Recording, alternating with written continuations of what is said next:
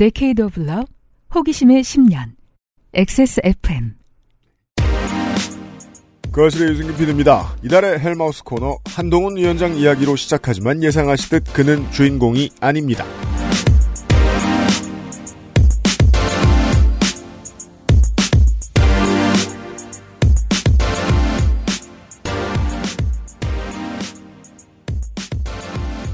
안녕하세요. 지구상의 청취자 여러분. 꽁꽁 얼어붙은 한강변에서 전해드리는 그것은 알기 싫다 538회를 시작합니다. 저는 윤세민 에이터와 함께 있고요. 안녕하십니까 윤세민입니다. 오늘의 시간은 우리 방송의 주고객층인 시사면을 띄엄띄엄 보시는 분들을 위한 시간입니다. 그러니까 하루 종일 막 정치 이야기로 댓글 달고 싸우는 분들 아니고 저 사람이 좀 별로긴 한데 왜 별론지 디테일 모르겠다. 음, 음, 음. 네. 그런 분들을 위한 어, 소개 시간 되겠습니다. 아 근데 그런 거는 느껴져요. 뭐요? 아 이렇게 의제를 다 가져가나 이렇게 이슈를 다 가져가나 하는 생각. 아, 네. 그 중에 논란도 있고 부정적인 것도 있지만 음, 어쨌든 지금 총선 초읽기 상황에서 음. 네 잠시 후에 말씀드리겠습니다만은 검찰은 그 점에 있어서 언론 관리가 매우 뛰어납니다. 무슨 짓을 하더라도 언론이 자기들 주변에 모여있게 만들 줄 아는 힘을 가지고 있죠. 황색 저널리즘이 왜 죽지 않겠습니까? 싸구려인데 매력 있으니까 그렇지. 검찰은 그런 걸 잘합니다. 그러니까요. 왜 부고 빼고는 좋은 기사라고 하잖아요. 네. 하지만 우리 그런 기술도 없는 어, 이낙연 전 대표는 기사 나올 때마다 계속해서 지지자가 떠내, 떠내려가고 있잖아요. 어, 그렇죠. 예. 어, 검찰 출신들은 왜 잘 버티는가? 일단 그게 이제 이번 주의 궁금증의 절반입니다. 오늘까지만 그 얘기를 하고 내일부터는 본론이 나옵니다. 뉴스에서 할 얘기가 좀 많습니다. 그것은 알기 싫다는 한 번만 써본 사람은 없는 빅그린 프리미엄 헤어케어 안심하고 쓸 수 있는 요즘 치약 용산의 아는 가게 컴스테이션 혈당에도 다이어트에도 로아스웰 혈당 그리고 다이어트에서 도와주고 있습니다. 요즘 치약은 판매액의 10%를 소아암 재단에 기부합니다. 나누고픈 사람들의 치약. 좋은 치약, 요즘 치약. 병풀 추출물 70%, 비오틴, 판테놀, 4가지 과일 추출물, 이 모든 걸 하나로 빅그린 시카 샴푸. Big Green 중건성용 탈모 샴푸 빅그린 시카 건강기능식품 광고입니다. 식전에 로아스웰 혈당 그리고 다이어트를 드셔보세요. 바나바잎 추출물이 식후 혈당 억제에 도움을 줄 수 있고 가르시니아, 캄보지아 추출물은 탄수화물의 지방 합성을 억제해서 체지방 감소에 도움을 줄 수 있어요. 이젠 챙겨 먹자. 로아스엘 혈당 그리고 다이어트. 제조원 우리바이오 유통판매원 로아스엘 바이오팜. 신제품 왔어요? 혈당 N 다이어트라는 상품명인가요? 네. 근데 혈당 그리고 다이어트 어 이거 이거는 유핀이 바꾸신 건가요? 아니요. 아 옛날 그 드라마 제목 있잖아요. 그대 그리구나. 아 그대 그리구나. 네, 그거 유피님 모교 근처에 그 김밥집 있었잖아요. 아 네 맞아요. 네.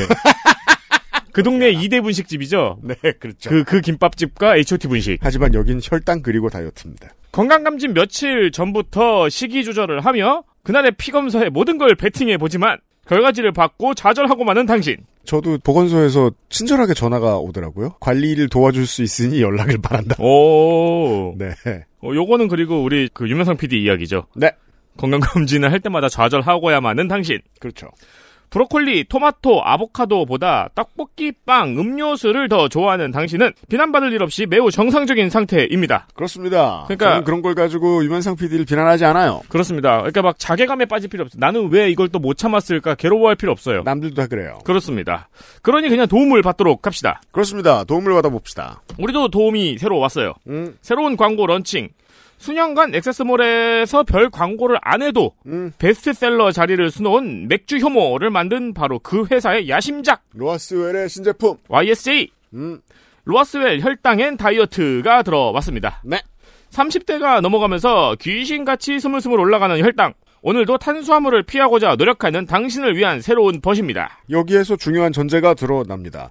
피하고자 노력하지 않는 사람은 이걸 드시든 뭐 아무 소용 없습니다. 그냥 갑니다, 얼른. 네. 제가 요즘 이것 때문에 고민이 많아요. 그래요? 왜냐면 밥 먹고 나서 식곤증이 요즘 너무너무 심해요? 그러니까 주체할 수 없을 정도로 심해요. 음, 이게 혈당 스파이크 때문이라고 하는데 음. 그래서 좀 걱정도 좀 되고 그렇습니다. 도움을 드릴 수 있는 정도 되겠습니다. 예 제가 말씀드린 것처럼 식곤증이 심하신 분도 혈당 체크를 해보셔야 됩니다. 식후 혈당 상승 억제에 도움을 줄 수 있는 바나나 바나나가 아니군요. 바나바 바나바 잎 추출물. 탄수화물이 지방으로 합성되는 것을 억제하는 가르시니아 캄보지아 추출물 역시 기능성 원료고요. 식약처가 권고한 1일 영양 성분 기준치의 두 배를 담은 비타민 B군 세 종이 들어가 있습니다. 이 빈틈없는 원료들 덕분에 식후 혈당 증가 억제와 체중 증가 억제에 도움을 받을 수 있다고 합니다. 약간의 도움을 드릴 수도 있습니다. 아, 제가 한번 실험을 해봐야겠네요. 2021년 기준으로 국내 당뇨병 환자는 600만 명. 당뇨병 고위험군인 당뇨병 전 단계의 인구는 약 1,583만 명이라고 합니다. 대한민국의 3분의 1 정도가 되네요. 자, 우리 모두 액세스몰로 가 보시고요. 그 뭐 주변에 뭐 친구분이 밥만 먹으면 막 존다. 음, 제육볶음에 얼굴을 박고 잔다. 혈당이 좀 이제 문제가 있는 것 같다. 걱정된다. 음. 이런 분들 한번 체크해 보시고요. 런칭 이벤트도 목 졸라서 받아왔습니다. 그렇습니다. launching을 했으면 런칭 이벤트를 해야지 어딜 그냥 넘어가려고. 2개월분, 3개월분 구매 시에 10% 할인이 들어가고요. 그보다 더 사시면 더 깎아드리는 게 있습니다. 그렇습니다. 5개월분 구매를 하시면 1개월분을 더 드립니다. 선물로도 좋습니다. 중년이 되면 건강보다 더 중요한 게 별로 없습니다. 네, 조물주의 구구절절한 자기 건강 고백 겸 광고를 확인하셨습니다. 혈당엔 다이어트가 들어왔습니다. 맞아요. 조물주의 단점이자 장점이죠. 건강 관련된 광고에서 말이 많아지죠. 맞아요. 아는 게 많아서 그래요.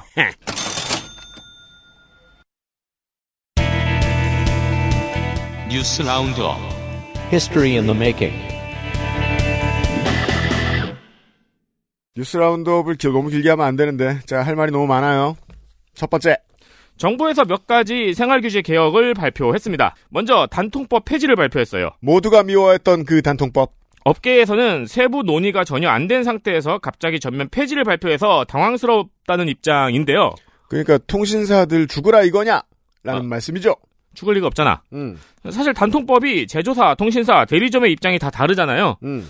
뽐뿌의 입장도 다르고요. 네. 네, 그래서 언론에서 말하는 업계가 어딘지는 불분명합니다. 최소한 삼성전자는 아닙니다. 좋아하죠. 네.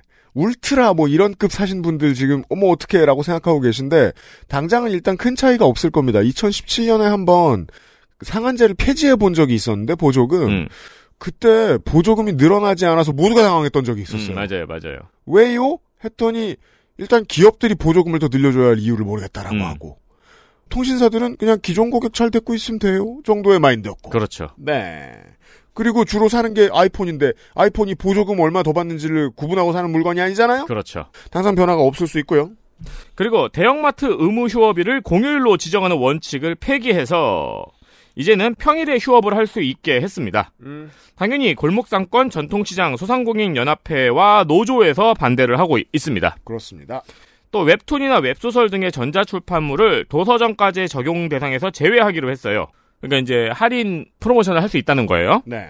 대한출판문화협회에서는 이를 두고 소비자는 할인된 컨텐츠만 보고 이는 신인 작가의 기회를 뺏고 출판 시장의 다양성이 줄게 될 것이라고 염려했습니다. 가장 기자들이 관심을 적게 가지던 분야던데 저는 이게 가장 눈에 띄었던 게 이러면 웹툰이나 웹소설을 유통하는 회사가 편법적으로 다른 유통망을 만들어서 웹툰이나 웹소설이 아닌 일반 간행물을 전자책으로 판매할 때 가격을 고지 안 하고 팔 수 있을 수도 있습니다. 음, 네. 이러면 산업 전체의 근간이 흔들릴 수 있습니다. 저는 그게 제일 무섭고요. 어, 단통법 얘기 잠깐만. 10년 전 국감. 미창과부 국감에서 아, 추억의 이름. 새정치민주연합 의원들이 단통법에 대해 따집니다. 음, 입법 취지하고 달리 통신비 부담만 들었다. 음. 당시 최양희 미창가부 장관이 말합니다. 의원님 입법으로 제정된 것이라고 말하고 싶습니다. 이건 법에 어긋나지 않는 말이죠. 왜냐하면 말하고 싶다는 게 꼭 사실은 아니거든요. 그렇죠. 너도 날 사랑한다고 말하고 싶다 그렇죠. 같은 겁니다. 최초 대표 발의자는 2013년 새누리당 조혜진 의원입니다. 그리고 그 내용은 미래창조과학부가 만들었고 이거는 기록이 가끔 되게 많이 남아 있습니다. 왜냐하면 보도자를 풀었기 때문에. 음. 단독법 근거도 부처가 제공했고요. 앞으로 시장이 어떻게 반응할지 예상치도 다 부처가 만들어가지고 의원실에 뿌려줍니다. 그리고 그 초안에 보면 보조금 상한제가 없습니다. 어, 초하네요. 그리고 언론의 보도에 의하면 그건 사실 미창 가부가 아니라 어떤 국회 전문 연구위원이 끼워 넣었다고 합니다. 오? 이상하죠? 그게 핵심인 줄 알았는데 오? 되게 엉성한 법이었던 거예요. 그 사람 누구지? 그리고 이 법을 박근혜 정부가 너무 하고 싶어 하는데 그때 이제 이 통사들 위주로 밀어주고 싶어 했으니까 당시 미방위는 KBS 낙하산 사장 이슈로 파행 중이었습니다. 음. 세정연이 이 법에 큰 관심이 없었기 때문에 KBS 사장 후보자 국회 인사청문회 받는 거랑 트레이드합니다. 단통법을. 아. 그때 KBS 사장 후보자라고 박근혜 정부가 낙하산으로 내려보냈던 사람은 이후에 영화 인천 상륙작전에 KBS 돈을 퍼다 투자하는 조대현 사장입니다. 음. 이 사람을 막, 막는 문제 때문에 전쟁을 하고 있었기 때문에 세정연은 청문회를 받고 단통법을 트레이드했는데 장기적으로는 새, 새누리당이 그 거래의 승자입니다. 지금 와서 보면요. 그렇죠. 단통법이 지금까지 살아 있었으니까. 그런 일이었습니다. 왜냐하면 지금 많은 언론들이 그때 민주당이 만들었다라고 주장하는 국민의힘의 이야기를 그대로 퍼다 쓰고 있길래 체크를 한번 해드렸고요. 그리고 마트 노동자 과로와 관련한 생각하기 싫은 사고가 곧 나올 거라고 생각합니다. 왜냐하면 롯데와 신세계는 지금 모든 면에서 죽을 쓰고 있잖아요. 이렇게 된다고 해서 갑자기 주말 인력을 늘려주고 음. 주말을 뭐 격주로 돌리게 해주고 이런 거 못할 거려? 대신 휴일 배송이 되겠죠? 사람들의 삶에 엄청난 변화를 가져올 제도들이 지금 갑자기 쏟아진 겁니다. 그리고 그걸 홍보하는 자리에 나가서 홍보하기로 되어 있다가 정치적인 쇼를 위해서 사람들 다 들으라는 듯이 아프다는 핑계를 대고 안 나가는 대통령 신기신기하죠. 그 얘기는 잠시 후에 또 해보겠습니다. 군사! 지난주 미국의 군사 전문지에서 미 공군 전략 폭격기 B-1 B1 랜서 두 대가 지난주 동해 상공에서 일본의 자위대기와 함께 합동 훈련을 했다고 보도했습니다. 이런 일이 있었대요. 미 태평양 공군 사령부는 해당 훈련 사진을 X에 공개했습니다. 트위터예요. 이제 그만 얘기해도 되지 않을까요? 모르실까봐. 안 쓰시는 분이 너무 많아가지고 요새. 예, 아무튼 소셜에. 음. 웃긴 게 연합뉴스는 해당 사실을 보도하는 기사의 맨 앞에 음. 이 기사의 맨 앞에 음. 북한의 대남 위협이 강도를 더해가는 가운데라는 문장을 괜히 집어넣었어요. 자, 더 웃긴 거 또 있어요. 양대 통신사 정도에만 이게 소개가 됐고 방송사에서도 끝에 짧게 지나갔어요. 궁금해서 여기서 이제 소스라고 얘기하는 Air and Space Forces라는 데하고 비슷한 미국 군사 관련 전문지들을 제가 좀 뒤져봤습니다. 뭐 Stars Stripe나 뭐 이런 데들이 있어요. 거기에도 군 관계자들의 브리핑을 갖고 취재하겠죠? 미국의 그 매체들에서 나온 용어들이 다 똑같았습니다. 이들이 훈련을 한 곳은 동해상공이 아니라 Sea of Japan이었습니다. 음. East Sea가 혹시 있나 해서 다 뒤져봤는데 없었습니다.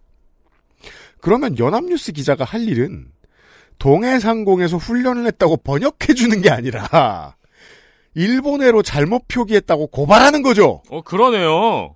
국방부가 할 일은 동해라고 항의하는 일이죠. 이런 얘기 들어보신 분 계십니까? 그거 숨겼어요. 번역해 줬잖아요. 그거 숨긴 연합뉴스 거잖아요. 기자가. 네. 단통법에서 보시듯이요. 정치라는 게 한 번 방향이 잘못 정해지면 그 다음부터는 매체도 잊어버리고요. 사람들도 잊어버리고 계속 잘못됩니다. 이제 국제무대에서 동해는 아주 오랜 세월 일본해가 될 가능성이 높습니다. 이걸 연합뉴스도 자동으로 걸러주고 있다는 사실을 알려드립니다. 아, 기자 여러분, 이건 엄청 쓰셔야겠네요. 다음! 이 방송이 업로드되는 25일 본회의에서 50인 미만 사업장에 대한 중대재해처벌법 적용을 2년 유예하는 방안이 무산될 것으로 보입니다. 국민의힘이 오랜만에 우리가 국회에서 뭘 좀 해봐야겠다라고 추진했는데 무산됩니다. 그렇습니다. 왜냐면 지금 저희가 녹음하는 건 24일이거든요? 음. 지금까지 협상이 안 됐기 때문이죠. 네. 민주당에서는 2년 유예 조건으로, 이거 저희가 한 3번, 4번 말씀드렸죠? 음. 정부의 사과, 2년 후 반드시 적용하겠다는 확약, 음. 그리고 2년 후 적용을 위한 구체적인 계획을 가져오라고 했는데, 네. 어, 민주당도 요거 세 가지 조건 내밀었다가 노조한테 욕 바가지로 먹었죠? 타협을 하다니! 네. 국민의힘은 이중 구체적인 계획과 비슷한 것을 제가 이제 올해 바뀌는 것 시간에 말씀을 드렸죠? 네. 그거 하나만 가져오고, 다른 건 다 쌩깐 상태에서 민주당이 협상을 안 해준다고만 이제 징징대면서 본회의를 맡게 되었습니다. 네. 예정된 가장 확률 높은 가능성이 구- 실현되는 중입니다. 그렇습니다. 이것도 연합뉴스의 기사의 논조가 재밌어요. 음. 이 문장이 마치 이 중처법 50인 미만 적용 2년 유예가 무슨 꼭 필요한 민생 법안인데 여야의 대립으로 물 건너갔다는 실제로 물 건너갈 전망이다 이런 식으로 썼어요. 음. 물 건너갔다는 식으로 얘기를 하더라고요. 이건 이제 정치 싸움만 즐겨보시는 고관여층 여러분들을 위한 특화 뉴스입니다. 이거 관심 없이 보면 역시 정치권은 진짜 할 일은 안 해 이렇게 생각하고 지나가게 되잖아요. 보죠. 정부가 중대재해처벌법 적용을 유예하고 싶어 했죠? 중기중앙에도 막 밀어붙이고 음. 알았어 너네가 무슨 잘못을 하더라도 어 일하는 사람이 죽어도 무슨 일을 입어도 너네들은 피해 안 가게 해줄게. 라고 약속했나 보죠? 국민의힘이? 그래서 유예한다고 했어요? 그래 들고 갑니다 민주당한테. 민주당이 다수당이니까. 민주당이? 그래? 그럼 정부가 정식 사과하고 유예기간 지나면 시행하겠다고 약속해 라고 던집니다. 음. 그리고 한 가지 옵션을 이후에 더 내밀었는데 저희가 소개해드린 다음에 산업안전보건청을 만들어라. 그럼 네. 받아주겠다. 연내. 라고 합니다. 이거는요, 정치인의 시각에서 보면요, 사실상 안 받겠다는 액션입니다. 야, 너네 말도 안 되는 거 들고 왔는데, 그럼 우리가 이런 카드 줄 테니까 받을 생각 있나 고민해봐라. 너네 이거 못 받잖아. 그럼 다수당이 우리는 안 해줘. 였던 수입니다. 음. 1분만 고민해봐도 민주당의 수를 이해할 수 있는데, 그거고 뭐고, 조선일보부터 매일노동뉴스까지 죄다 한 목소리로 민주당이 중대재해처벌법 위에 딜을 한다고 이런 못된 놈들 하고 끝났었어요. 그때 여론이. 언론이. 1분만 고민하셨으면 좋겠다는 거예요. 여당은 그 어떤 노동 문제도 노동자 편에서 고려할 생각이 없다는 걸 보여주기 위해서 야당이 재차 확인하는 과정이었거든요. 결과 어떻게 됐습니까? 정부안 안 받아들여졌죠. 안 네. 받아들여졌죠. 야당이 이긴 거죠. 그리고 언론들은 그 사이에 관심을 잃고 다 떨어져 나갑니다. 통신사에 한 줄짜리 제목만 남은 겁니다. 에디터가 알려드린 대로. 정쟁의 중대재해법 유예가 무산됐다고. 연합뉴스 기자 본인이 산업재해로 다쳐보세요. 저는 이게 악담이 아닌 게 기자님이 정쟁이라고 정의하신 정치권의 결정 덕분에 권리 행사를 당당히 하는 기회를 가져보시라는 뜻입니다. 이거 기사 제목으로 진짜 못 쓴 게 올해 중대재해처벌법이 50인 미만 상업정으로 확대될 예정이다라고 써야 되는 거예요. 네. 야당이 이겼습니다. 네. 노동자 편으로요. 이 결론 제대로 보도하는 곳이 얼마나 있나 두고 보겠습니다. 자, 끝으로 빨리빨리 했습니다. 요걸 길게 말해야 돼서. 윤석열 대통령과 한동훈 비대위원장이 서천 특화시장 화재 현장에서 만났습니다. 만났습니다. 폐허가 된 곳에 시민들이 울, 눈물 흘리고 있는 곳에 한동훈 위원장이 민방위복을 입고 먼저 도착했고요. 이후 윤석열 대통령이 패딩을 입고 나타났습니다. 네. 그러자 한동훈 위원장이 90도로 대통령에게 인사를 했고요. 사진 다 찍혔죠. 사진 다 찍히라고 폴더 인사를 좀 길게 했죠. 레알 90도 오랜만에 봤어요. 네. 대통령은 어깨를 툭 치고 악수를 했습니다. 이게 이제 노동권이 이렇게까지 확보 안 된 나라지만 이제는 어디에서도 레알 90도 인사 노동으로는 못하게 합니다. 네. 예, 그거 비행기에서도 안 하고 백화점에서도 안 합니다. 네. 음. 이후 둘이 현장에서 30분 정도 같이 움직이다가 대통령이 국민의힘 관계자들도 대통령 전용 열차를 타고 올라가자고 제안을 했고요. 음. 한동훈 위원장이 자리 있습니까? 라고 물어서 장관들과 국민의힘 의원들이 함께 올라갔다고 합니다.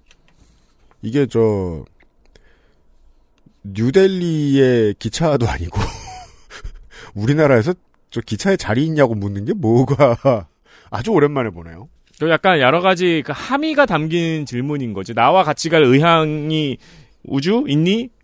그렇습니다. 자, 다음 다다음 주죠. 기사 읽기 놀이 예고. 어, 헬마가 이번 기사 읽기 놀이에서 고민 끝에 쉬운 길을 택했습니다. 응?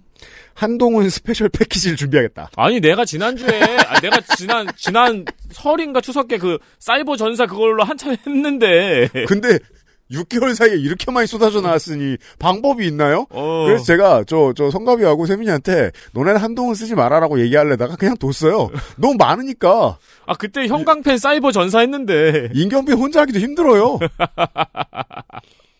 이번에도 그런 기사들이 나왔죠. 눈 내린 현장에서 만나서 화해했다. 음.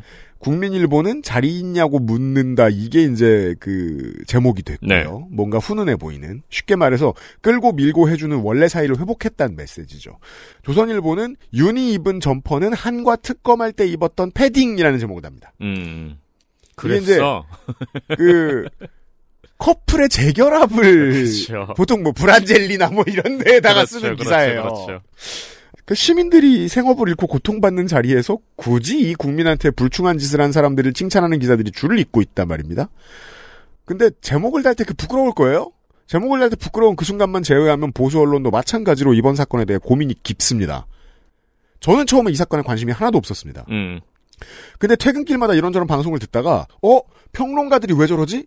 라는 느낌이 살짝 들어서 순수한 호기심이 생겼습니다. 평론가들이 평소보다 근거가 부족하거나 관련 문제를 전부 다 해석할 수 있는 답들을 내놓지 않는 거예요. 음. 음. 어, 몇 가지들은 설명할 수 없는데 저 답으로 색깔을 막론하고요. 모두가 네. 정말 모두가 어, 어떤 문제는 못 치고 있는데 그래서 따라가 봤더니 하늘에서 갑자기 옛날 사건이 하나 툭 떨어집니다, 저한테. 이런 걸 제보라고 부르죠. 어, 네.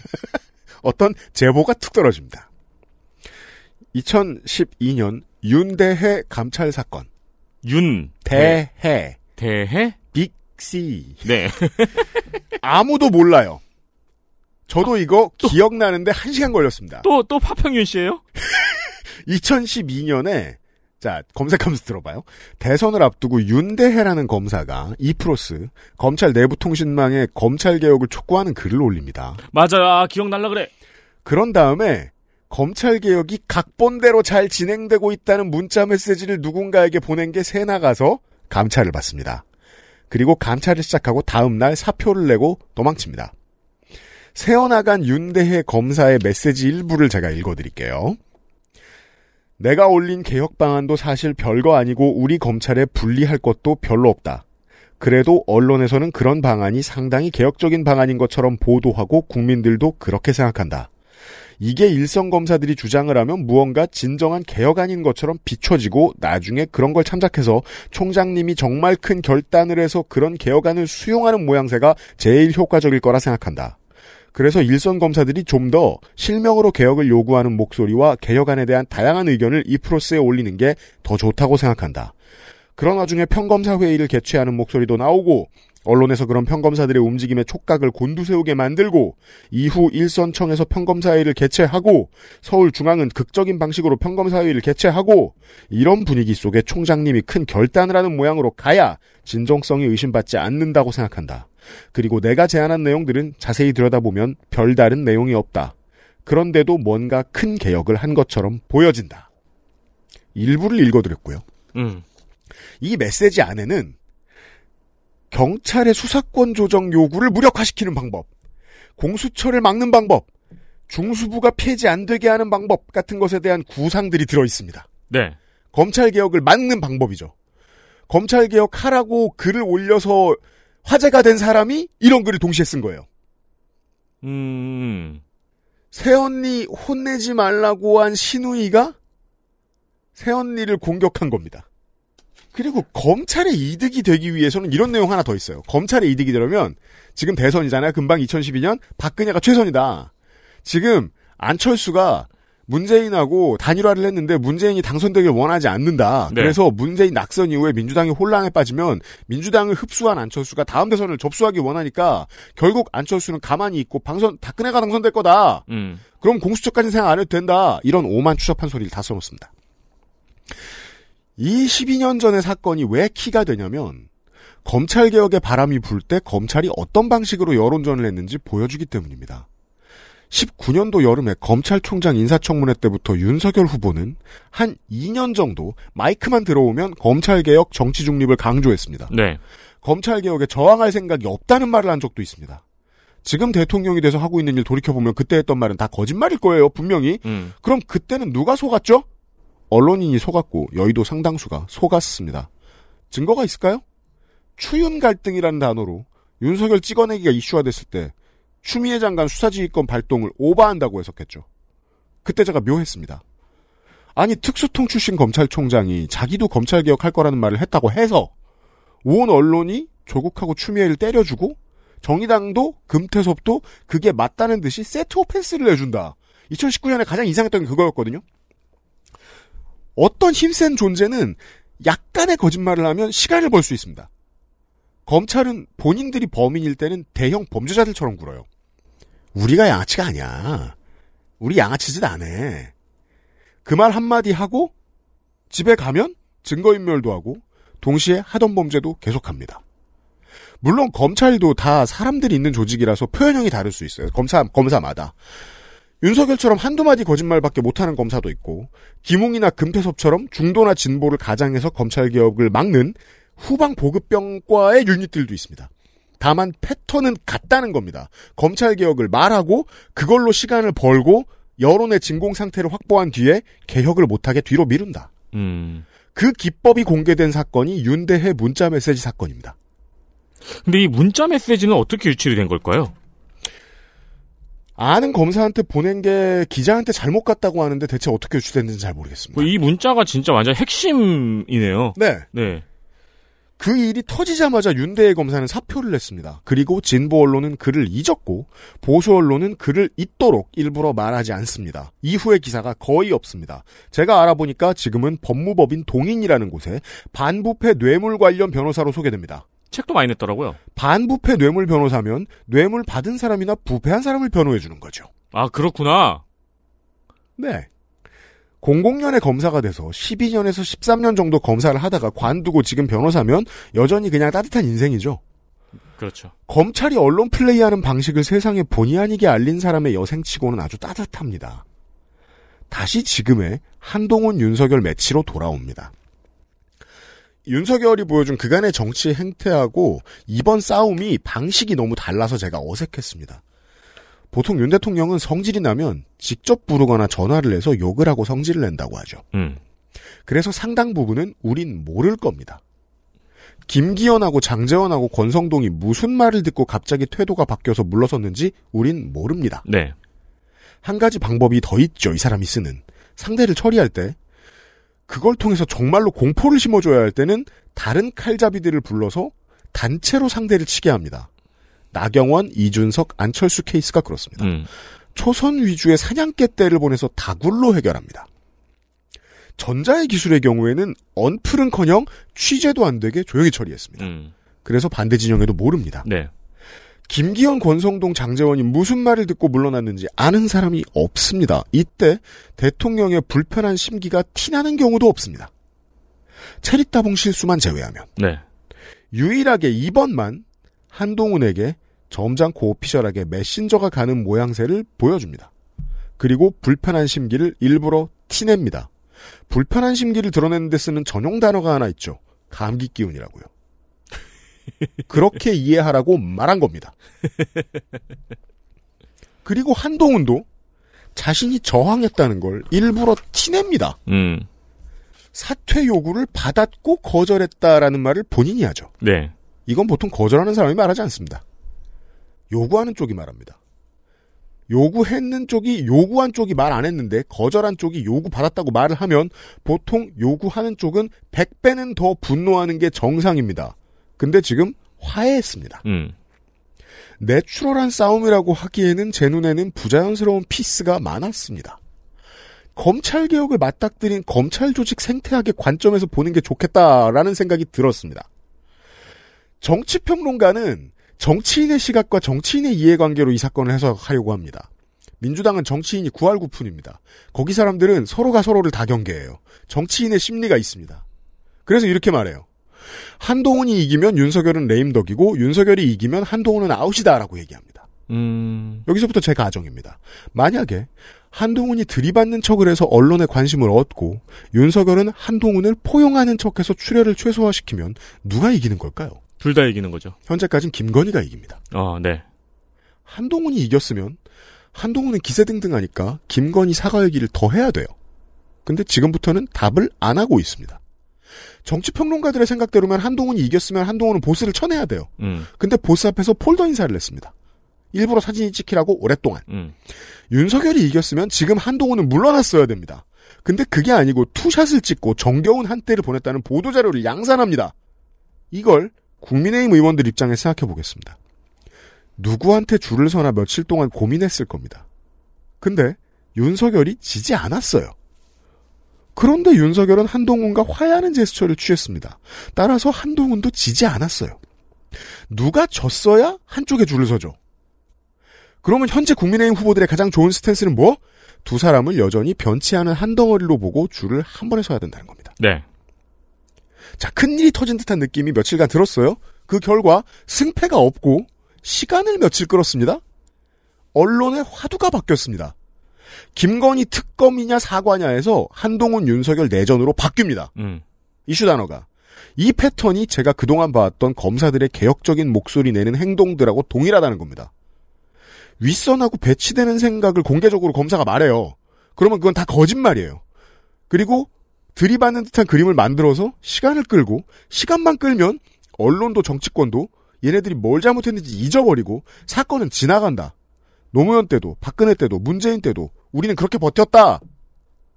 근데 문제는 지금 개혁 대상은 검찰이 아니라 검찰과 한몸인 대통령실과 여당을 포함하고요. 지금 지나가야 할 사건은 검찰 개혁이 아니라 김건희라는 개인의 주가 조작 등의 다양한 범죄죠. 네. 그래서 제 이론에 맞추면 이건 되게 지능 낮은 동물의 본능적 대응 같은 거라고 봅니다. 원숭이가 바위를 들고 와서 코코넛을 깨는 것 같은 거예요. 코코넛이랑 비슷한 게 보이면 바위를 들고 오겠죠. 외부의 위협이 조국 장관으로 실체화된 검찰개혁 요구든 김건희 씨에 대한 특검 요구든 우리에 대한 위협이 있고 우린 동일체야. 이건 그간 우리 선배들이 그렇게 해왔듯이 우리도 국민 여론을 주시하고 있다.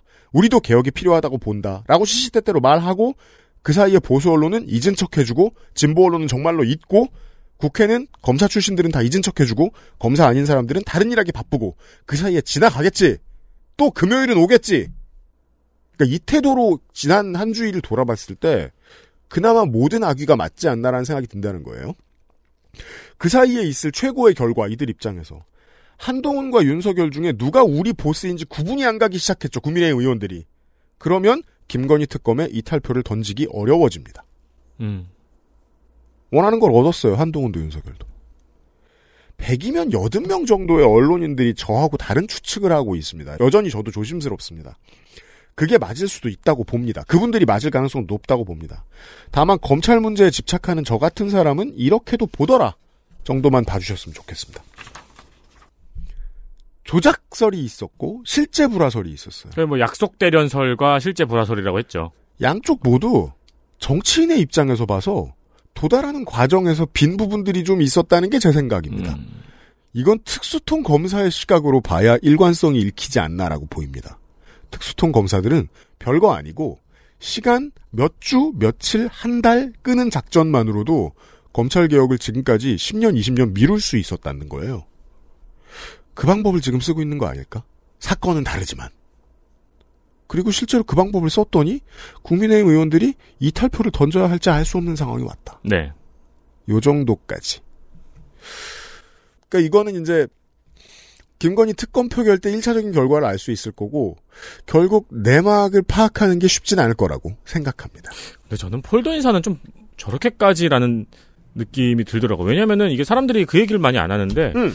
여당 대표가 대통령한테 90도 인사를 하나요? 그게 자연스러운 상황인가요? 해본 솜씨죠.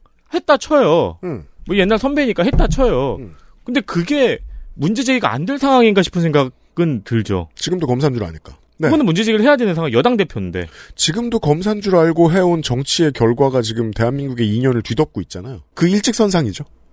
물론 가장 큰 문제는 늘 참화의 현장마다 달려가서 그런 짓을 한다는 거고요. 음. 여당 공천 직후에 일이 큰 일이 터지기 직전에 마지막으로 할 수 있는 정치평론이었습니다.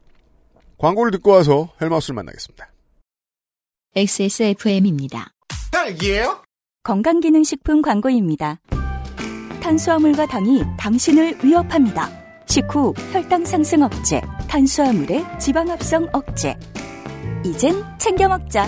로아스의 혈당 그리고 다이어트.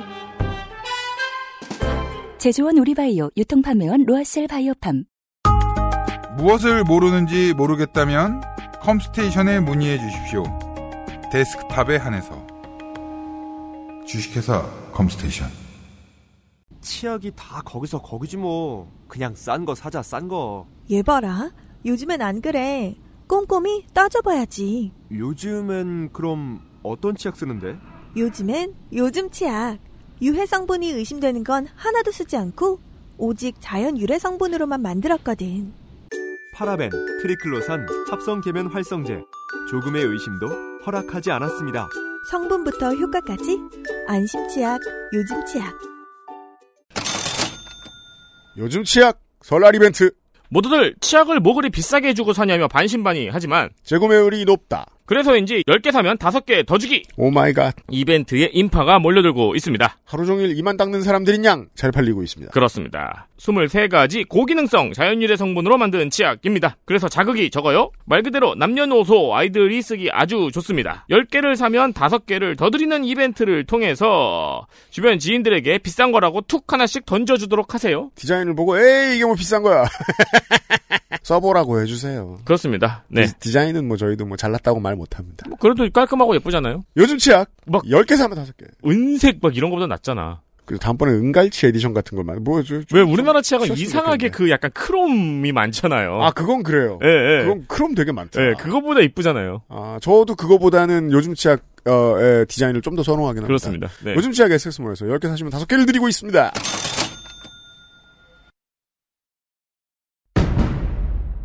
동지들 가짜뉴스를 hell로 보내 헬마우스입니다 모멸감을 주고 모욕감을 주고 치가 떨리게 하는 거 거짓말 좀 하지 말란 말이야 이 새끼야 대단한 얘기가 아니에요 가짜뉴스 만드는 유포자수는 너무 많고 그 새끼를 아무렇게나 만들어도 다 퍼뜨려주고 저 오물들을 치우려면 누군가는 오물통 속에 뛰어들어서 그 오물을 뒤집어쓸 각오를 해야 돼 가짜 뉴스 확인 과정.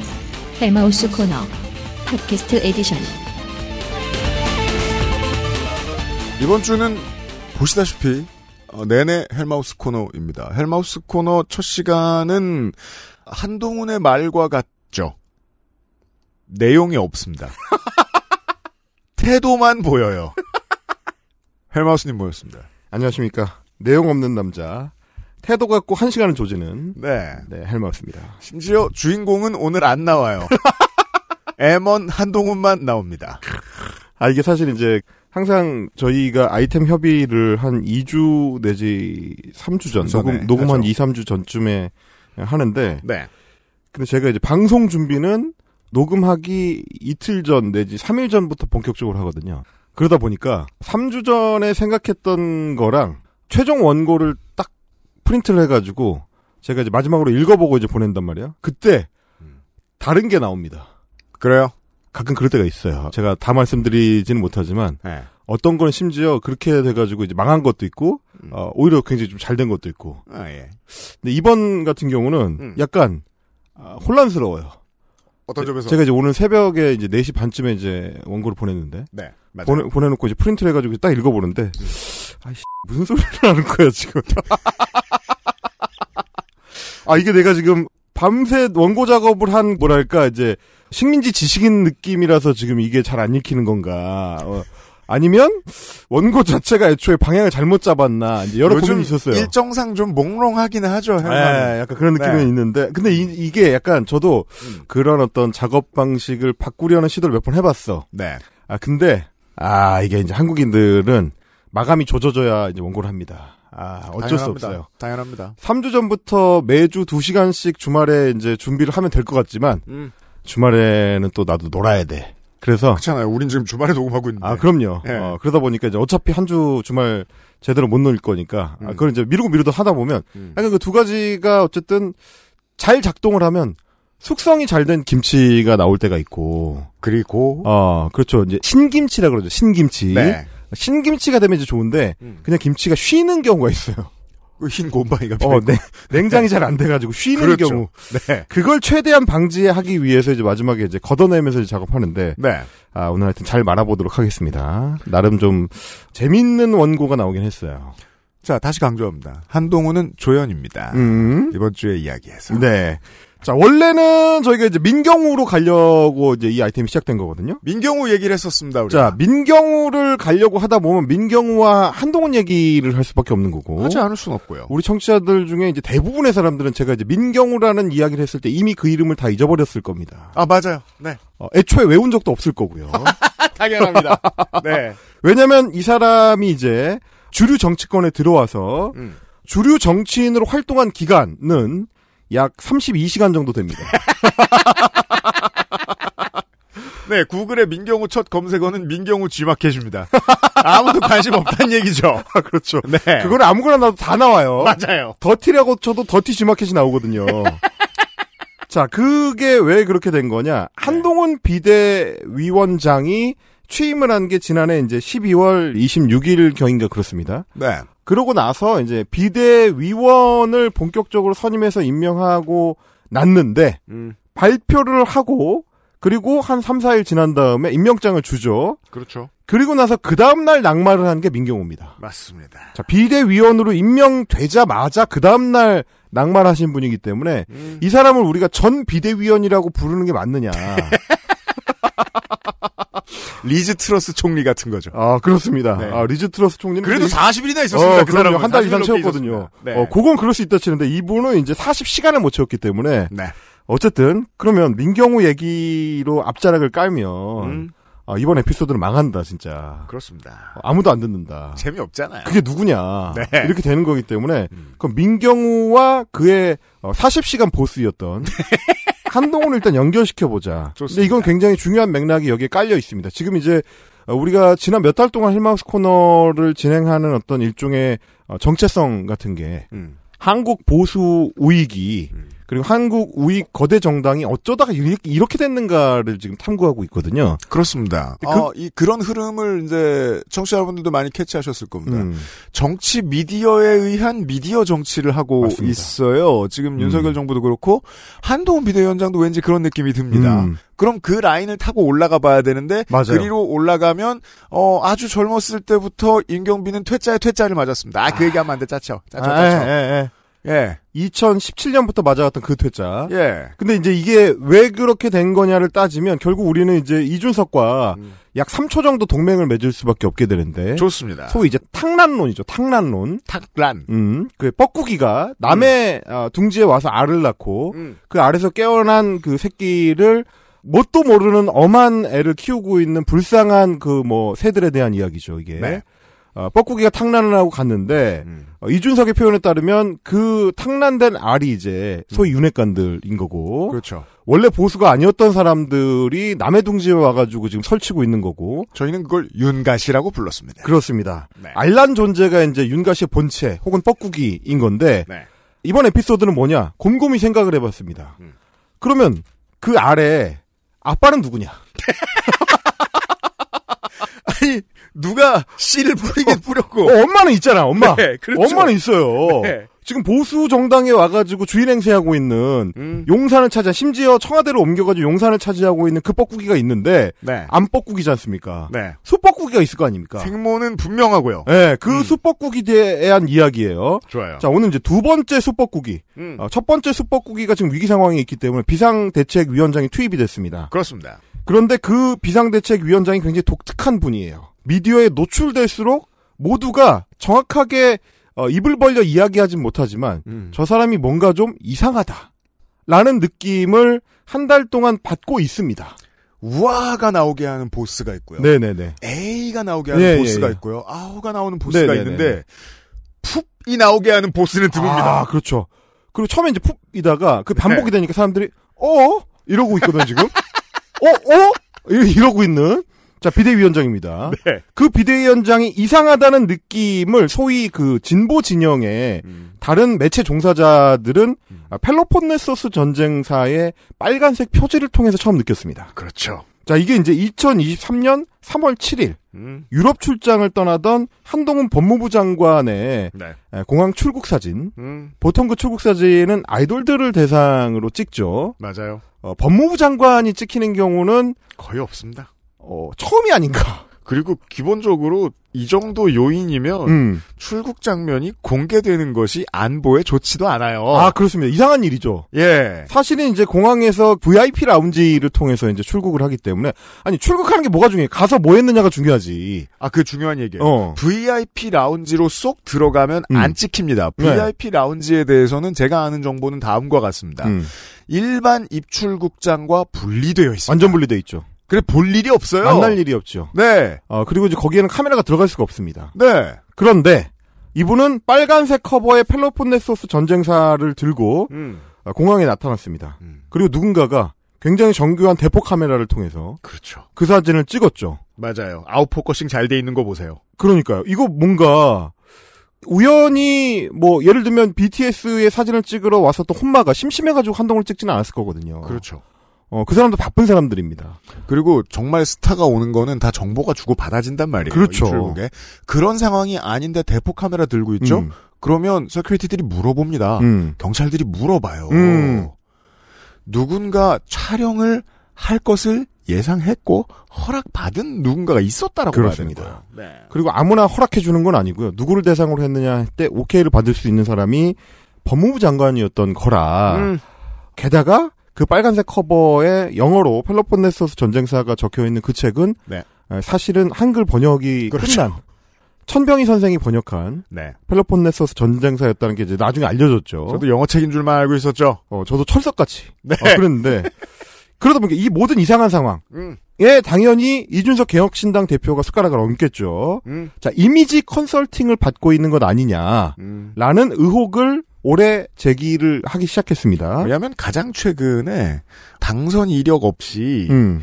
이런 방식으로 가장 큰 이득을 본 사람이 본인이거든요. 본인이죠. 내가 해봐서 아는데. 일종의 이제 시장 경쟁자죠. 예, 네. 내가 따릉이 기획으로 날 날로 먹어봐서 아, 아는데. 그럼요, 그럼요. 네, 란 네. 얘기입니다. 그런데 음. 모두가 2023년 3월 7일에 그 펠로폰네소스 전쟁 사에 주목할 때, 음. 아 저는 조금 더 일찍 느꼈습니다. 많이 빠르진 않았고요. 네. 23년 1월 11일입니다. 법무부에서 보도 자료를 하나 내는데 음. 유튜브 채널 중에 이제 법무부 TV라는 게 있답니다. 이게 뭐야? 아무도 몰랐죠. 그 야. 법무부 TV에 가보면 네. 한동훈으로 도배가 돼 있습니다. 아우. 어, 이게 왜 문제가 될 수 있냐면, 대구시청에서 관리하는 대구시 공식 유튜브가 있거든요. 네. 거기에 이제 홍준표 대구시장을 주인공으로 하는 온갖 영상들을 올렸다가 음. 선관위의 경고를 받고 선거법 위반으로 경고를 받고 관리자가 심지어 형사고발이 됐습니다. 그렇죠. 어, 그거는 이제 엄격하게 방송에 지자체장은 몇 회 이상 출연하면 안 된다 이런 규정이 있거든요. 성관이 생각보다 되게 법 적용 잘하는 조직입니다. 빡세게 하거든요. 근데 성관이가 법무부는 못 줘요? 왜냐하면 이 사람은 정치인이 아니니까요. 그런 방식으로 이번에 장관들이 다 비슷한 짓을 했죠. 제가 설명해드렸죠. 아직도 아무도 얘기 안 한 거. 음. 국가보훈처 인스타 가보면 박민식 이렇게 적혀 아, 있다고. 그렇습니다. 집주인이냐? 아 한동훈도 그게 안 했을 리 없죠. 이렇게 했는데 1월 12일 법무부 유튜브 채널에 업로드가 된 영상의 제목이 뭐냐? 음. 한동훈 법무부 장관 통화 공개. 누구에게 부탁을? 물음표 느낌표. 요 어우. 제목의 영상. 이건 진짜 스타 촬영해놓고 찍은 영상 같은 거잖아요. 그렇습니다. 실제로 영상에는 뭐가 들어가 있냐면 체조 선수 양학선 선수 금메달리스트 음. 이분한테 한동훈 장관이 직접 전화를 해가지고 음. 법무부 홍보대사로 좀 일해주십사라는 부탁을 하는 내용으로 돼 있습니다. 그게 왜 유튜브에 영상으로 국가의 돈을 통해서 남아 있어야 되는 건지 모르겠네요. 그러니까요. 그럼 양악선을 찍어야지. 얘기를 끝낸 다음에 왜 부탁하는 장관을 찍어? 그렇습니다. 전화 통화하는 내용을 녹취를 따가지고 그거를 영상 안에 삽입을 해놨거든요. 굉장히 해당 주인공을 띄워주기 위한 목적이 이제 뚜렷한 그런 영상인데 음. 거기까지도 그렇지 쳐. 근데 제 눈에 띈 거는 뭐였느냐? 네. 집무실에 비치해 놓고 쓴다는 철봉. 음. 철봉이 이제 이 이벤트를 할 때 등장을 해요. 그 영상에. 아, 그 영상이랑 이제 법무부의 다른 영상에도 종종 나옵니다. 네. 그래서 우리 법무부 장관님은 평소에도 음. 철봉을 집무실에 비치를 해놓고 음. 그 렉으로 돼 있는 굉장히 좀 비싼 철봉. 네. 거기서 이제 체력 단련을 한다. 근데 그렇죠. 양학선 선수를 초청을 해가지고 음. 위촉장을 이제 그 수여하는 음. 이벤트를 하는 날 음. 양학선 선수에게 팬이라고 하면서 음. 직접 그 철봉에 사인을 받습니다. 사인을 철봉에 받아요? 철봉에 사인을 받는 장면. 아, 본인이 이제 체육인으로서 네. 같은 체육인이자 존경이라는 체육인인 양, 체육인. 양학선 선수에게 네. 어, 사인을 받는 거죠. 그 장면도 촬영이 돼 있습니다. 그것도 보도자료에 이제 같이 포함이 돼 있고요. 그거 왜 김건희 여사 촬영본 얘기하면서 이런 얘기 되게 많이 하잖아요. out focusing을 보고 구도를 보면 음. 의도를 알 수 있다. 아, 그럼요. 이게 양학선 씨를 띄우려고 한 게 아닐 거 아니에요. 어. 굳이 사인 받는 장면을 왜 내밀어요? 자, 굳이 따지자면 이 영상이나 이 사진에서 아웃포커싱이 돼 있는 건 양학선이죠. 음. 양학선은 아웃포커싱이 돼 있고 네. 한동훈만 지금 포커스가 정확하게 맞춰져 있는 그런 상태입니다. 근데 영상이 쭉 집무실을 훑다가 음. 은근슬쩍 노출되는 책장이 눈에 띄는데 그렇죠. 한동훈 장관의 뒤쪽에 책장이 보여요. 근데 책장 한 칸이 비워져 있고 음. 그 책장에 뭐가 비치가 되어 있냐면 피규어가 주르륵 전시가 되어 있습니다. 그렇죠. 근데 그 피규어가 뭐냐? 그러니까 사실 피규어를 그 자기 집무실에 놓는다는 거는 뭐 일종의 이제 가족 사진을 올려놓듯이 음. 어 미국인들은 항상 이제 어디 부임해가지고 그 박스를 들고 집무실에 들어가면 그렇죠. 제일 먼저 이제 가족 사진을 꺼내서 사진. 책상 앞에 딱 놓잖아요. 음. 그거랑 비슷한 거거든요. 자기 정체성을 표현하는 하나의 중요한 양식. 그 외에는 자기 커리어와 관련된 상 받은 거 그렇습니다. 표창장 같은 거. 올려놔요. 그 정도만 해도 universally 인정받는 관종력이에요. 그 아, 정도는 그렇죠. 다 가지고 있었대요. 네. 근데 뭐가 있다 여기? 피규어. 피규어 들이 주르륵 주르륵 서 있습니다. 네. 굉장히 다양하고 많은 피규어들이 서 있는데 이게 이제 포인트로 인테리어의 일환으로 이제 한 개 정도, 두 개 정도 뭐 이런 정도 올려놓는 게 아니고 일곱 여덟 개 정도가 쭉 서 있습니다. 크기도 제각각이고요. 게다가 이 양태가 또 제각각입니다. XSFM입니다. 딸기예요? 두피가 건조하고 간지럽다면 트러블이 생기고 심지어 비듬까지 아직 빅그린 안 써보셨나요?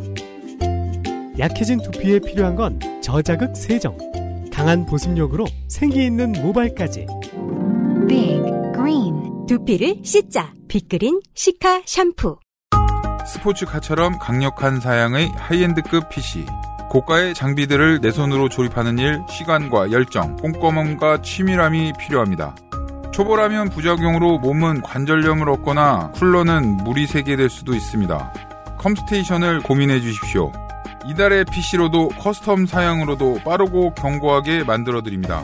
액세스몰과 010-8279-5568 컴스테이션을 만나보세요.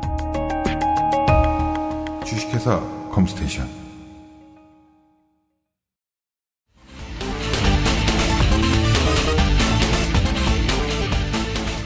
딸기예요?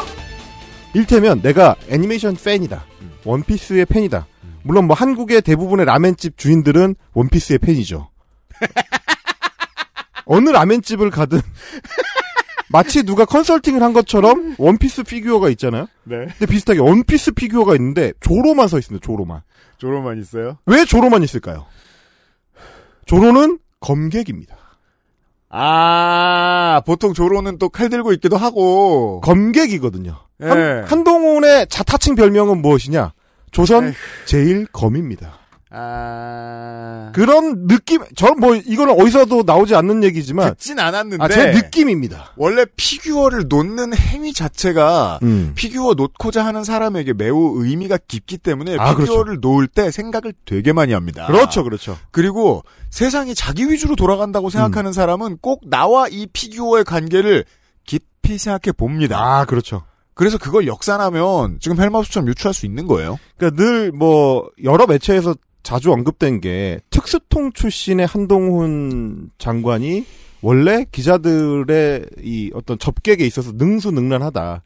그래서 본인이 수사하는 사건들을 쪼개서 잘라서 나눠주는 방식으로 소위 언론 관리를 잘하는 어, 유명한 어, 이런 어떤 그 검사였다라는 얘기는 많이 있었는데 그 특수통이 언론을 관리하는 방식이라는 게 사실 대단한 게 아니라는 걸 우리가 이번 정권 들어서 알게 된 겁니다.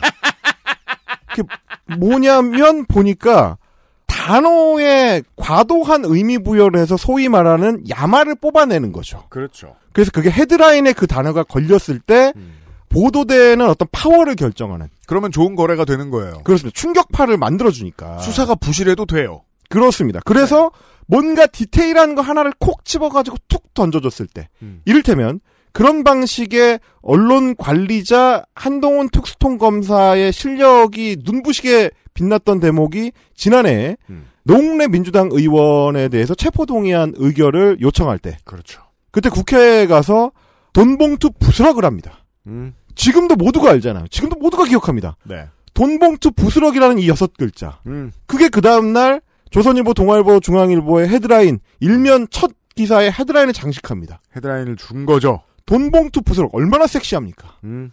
요거 잘 만드는 걸로 유명했던 검사다. 음. 라고 하는 건 뭐냐면, 아, 알고 봤더니 별거 아닌 디테일. 음. 근데 사실 그 디테일이 마치 굉장한 의미가 있는 것처럼 의미 부여를 세게 하는 거. 그걸 잘한다는 얘기입니다. 이 능력이란 실제 세상에선 검찰의 환타지 월드 바깥에 있는 음. 실제 세상에선 어떻게 쓰이느냐. 보통 직장이나 집안에서 남의 험담 잘하는 사람이 험담 지어낼 때 아, 그렇죠. 쓰이는 재주고요. 그나마 잘 쓰이는 게 음, 게시판이나 트위터에서 그렇습니다. 내가 싫어하는 사람하고 개싸움할 때 그때 그렇죠. 자극적인 단어 올려서 이 사람을 내 상대방을 악당으로 만들기 음. 위해서 공유 트윗 하잖아요. 그렇죠. 그 짓 할 때나 쓰입니다. 그렇죠. 겨우 그런 재주를 가지고 음, 국정을 움직인 거예요. 어떤 검사들은. 그렇습니다. 그거 아니면 보통 이제 어디서 빛나냐면 네이트 판 게시판에서 판문학가들, 판춘문예의 전문가들, 대문호들, 대문호들 같은 경우는 신우이와의 갈등을 극대화해서 그 제피를 할 때, 네. 신우이가 하필이면 수건을 가지고 발닦개로 씁니다. 아 기가 막힌 후크가 엄청난 후크인 거예요. 그런 거. 이게 종편에 오후 2시부터 6시까지 하는 사건 땡땡 프로그램들의 아, 작가들이. 쓰는 거죠. 사실 본질적으로는 같은 거예요.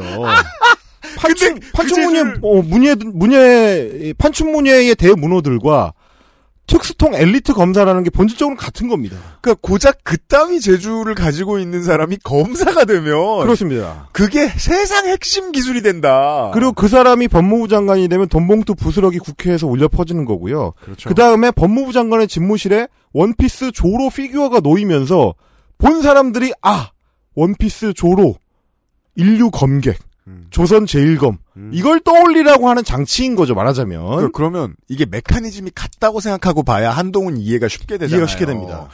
검사를 할 때 특수통으로서 수사를 할 때 이런 방식으로 하던 언론 플레이를 정치인으로 전직을 하면서 똑같이 하면 어떻게 될까? 음. 그렇습니다. 그게 지금 저 얘기 지금 말씀하신 얘기인 거 아니에요? 자, 오늘- 자, 조로를 보여줄게. 자 오늘 첫 시간의 주제가 바로 지금 우리 UPD가 얘기한 그 대목입니다. 네. 검사가 특송 검사가 정치인이 됐을 때 어떻게 되는가를 보여줄 건데요. 음. 자, 원피스 조로가 있고 네. 또 뭐가 있냐?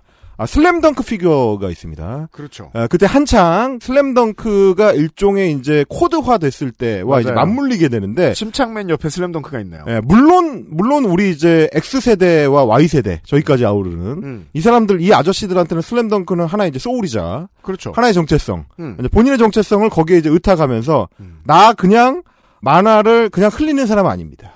나 좋아하는 게 또렷한 사람이야. 요거 이제 들어가는 거고요. 음. 침착맨은 뭐냐?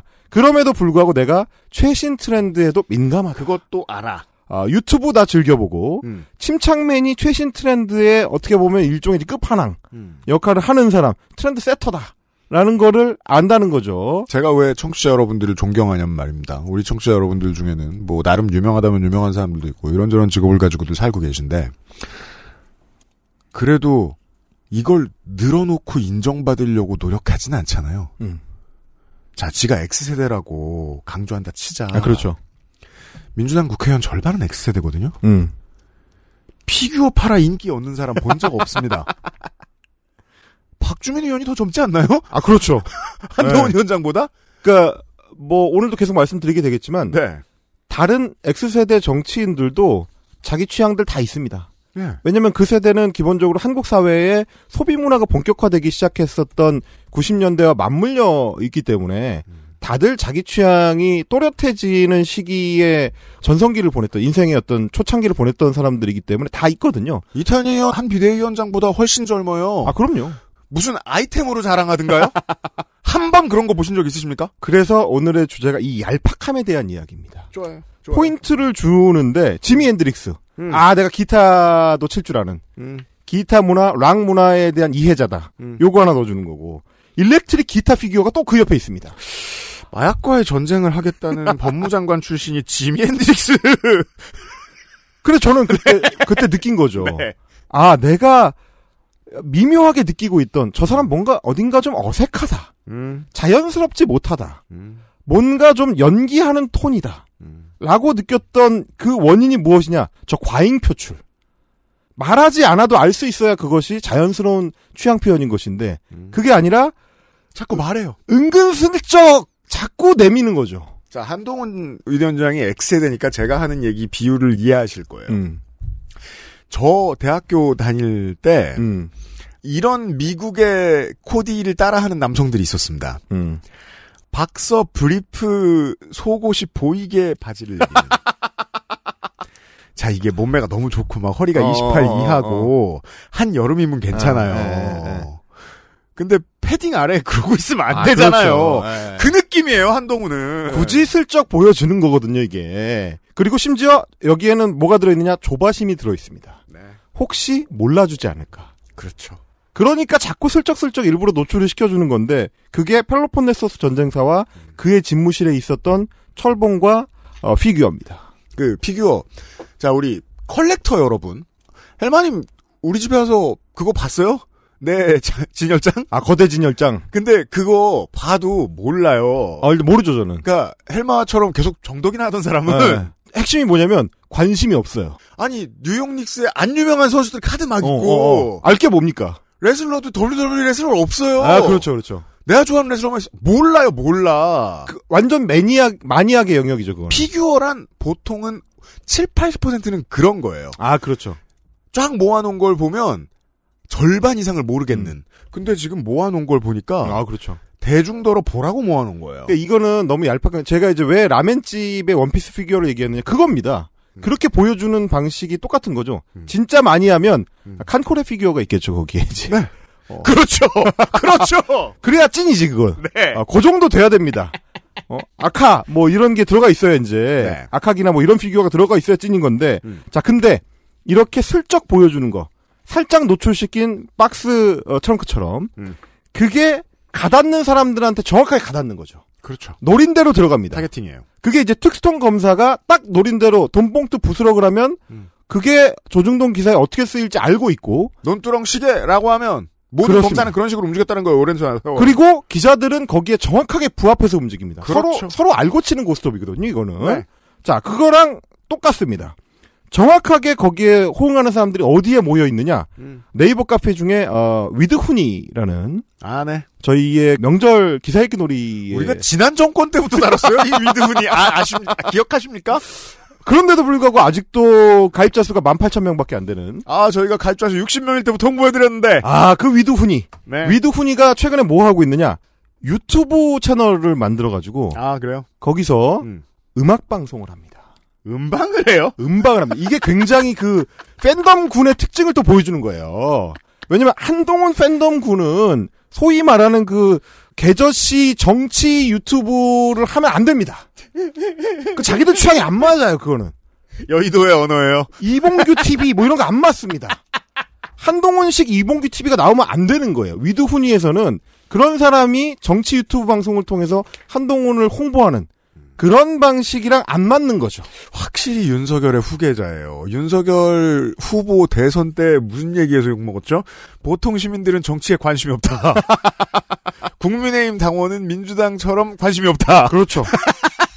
정치 무관심 되게 좋아하잖아요, 이 사람들. 그러니까 뭐 소위 이제 정치인을 서킹한다고 할 때 네. 빤다고 할 때 빠는 뭐 아이돌을 빤다고 할때 어, 소위 이제 자기 그 최애에 대해서 이제 덕질을 할때 음. 빠는 대상이 다른 거죠. 그렇죠. 어, 빠는 대상이 기존 정치인들과 다릅니다. 네. 그 정치인의 지난 행보나 그 정치인의 최근 발언이나 음. 어, 그 정치인의 뭐 이런 거가 아니고 음. 한동훈은 마치 아이돌처럼 빠는 거죠. 빨간 책 표지. 굉장히 다릅니다. 그래서 그 음악 방송의 소위 커버 네. 방송 썸네일이 음. 한동훈 장관이 어, 출국하는 그 장면으로 돼 있습니다. 아, 이게 펠로폰네소스 훈이에요? 자, 위, 위드, 위드훈이 음악방송 라이브 2024년 1월 12일 금요일 저녁 8시 방송입니다. 위드훈이 음악방송. 아, 제가 이 최신 방송을 어떻게 알게 됐느냐? 그러네, 지난주 금요일 거네. 너무 웃기잖아요. 이거 어떻게 알, 뭐 갑자기 왜 찾아봐 이런 걸 내가. 네. 이걸 찾아보게 된 계기도 웃깁니다. 자, 위드훈이 카페하고. 아, 그렇죠. 어. 법적 다툼이 생겼죠, 지금. 건사랑 카페가 싸웁니다. 네, 보스넥 팬카페하고. 그렇습니다. 김건희 팬카페하고 한동훈 팬카페가 싸우는 양상도 웃기지만 네. 그 사건과 관련해서 공격을 할 때 뭐라고 공격을 하느냐? 음. 위드훈이 카페에서 운영하는 유튜브 채널에 왜 자꾸 음. 국민의힘의 주요 당직자들이 나가냐? 그게 문제라는 거예요, 건사랑에서는. 이 음악 방송 같은 데 나간다는 거예요. 장해찬, 음. 어? 뭐 이런 유명한 국민의힘 정치인들이 위드훈이 카페에서 운영하는 유튜브 채널에 나가가지고 홍보해 주는 게 말이 되냐 이거? 아. 이것은 곧 말하자면 김건희에 대한 무엄한 도전이다. 아, 저 그거 알아요. 옛날 요즘도 그런 게 있는지 모르겠는데 그각 기획사의 같은 기획사에 소속된 다른 아이돌 팬클럽들이 아 그렇죠. 지분 싸움을 할 때가 있어요. 권력 다툼을 할 때가 있어요. 야 우리 아이돌 애들이 더 선배야. 맞아요, 맞아요, 맞아요. 우리 아이돌 선배들이 지금 아직 어 CBS 나가고 있는데 예를 들면 마. 어, 네. CBS 나가고 있는데 니네가 감히 MBC 라디오를 먼저 나가? 이거 나대는 거지. 그죠. 약간 이런 느낌인 거죠. 네. 그거랑 비슷하게 이- 이상한 싸움이 있었습니다. 음. 그래서 아니 위두훈이가 유튜브가 있어? 처음 알게 된 거죠. 주간 주간 조선의 이상한 기사를 보다가 아니 세상에 여러분 생각해 보십시오. 건사랑이랑 위도훈이랑 싸우는 거 아는 사람이 세상에 몇 명이나 되겠습니까? 게다가 기사를 많이 읽으신, 읽으신 분들도 어. 지금 처음 듣는 것 같은 느낌이 드실 수 있을 거예요. 왜냐하면 기사에서는 건사랑 더러 건사랑이라고 안 하고 안 합니다. 윤석열 지지 모임이라 그랬거든. 윤석열 지지 모임. 아니 윤석열 지지 모임인데 왜 건사랑이야 이름이? 예. 심지어 지금 이름은 건승코리아예요. 자기들도 이제 김건희라는 이름을 내세우면 여사한테 부담이 된다고 걱정하는 거야.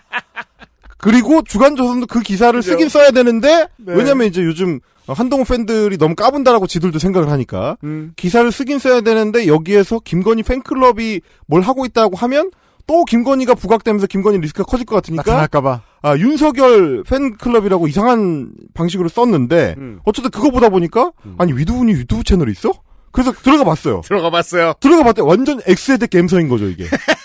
야, 음악 방송을 해? 샤웃캐스트. 오!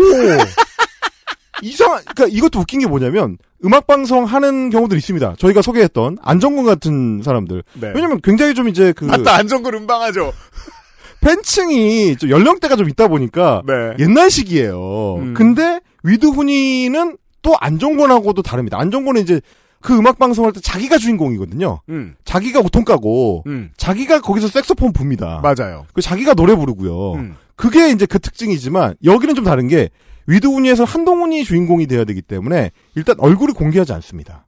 아. 그래서 이렇게 앨범 커버처럼 한동훈 사진들만 계속 돌려요.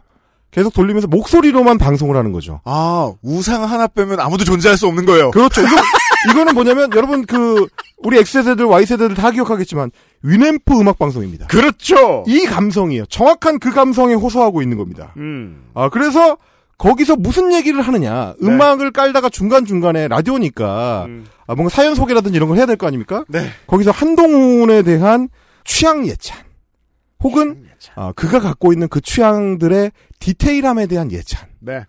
그리고 아, 마침내 음. 아, 거기까지 갑니다.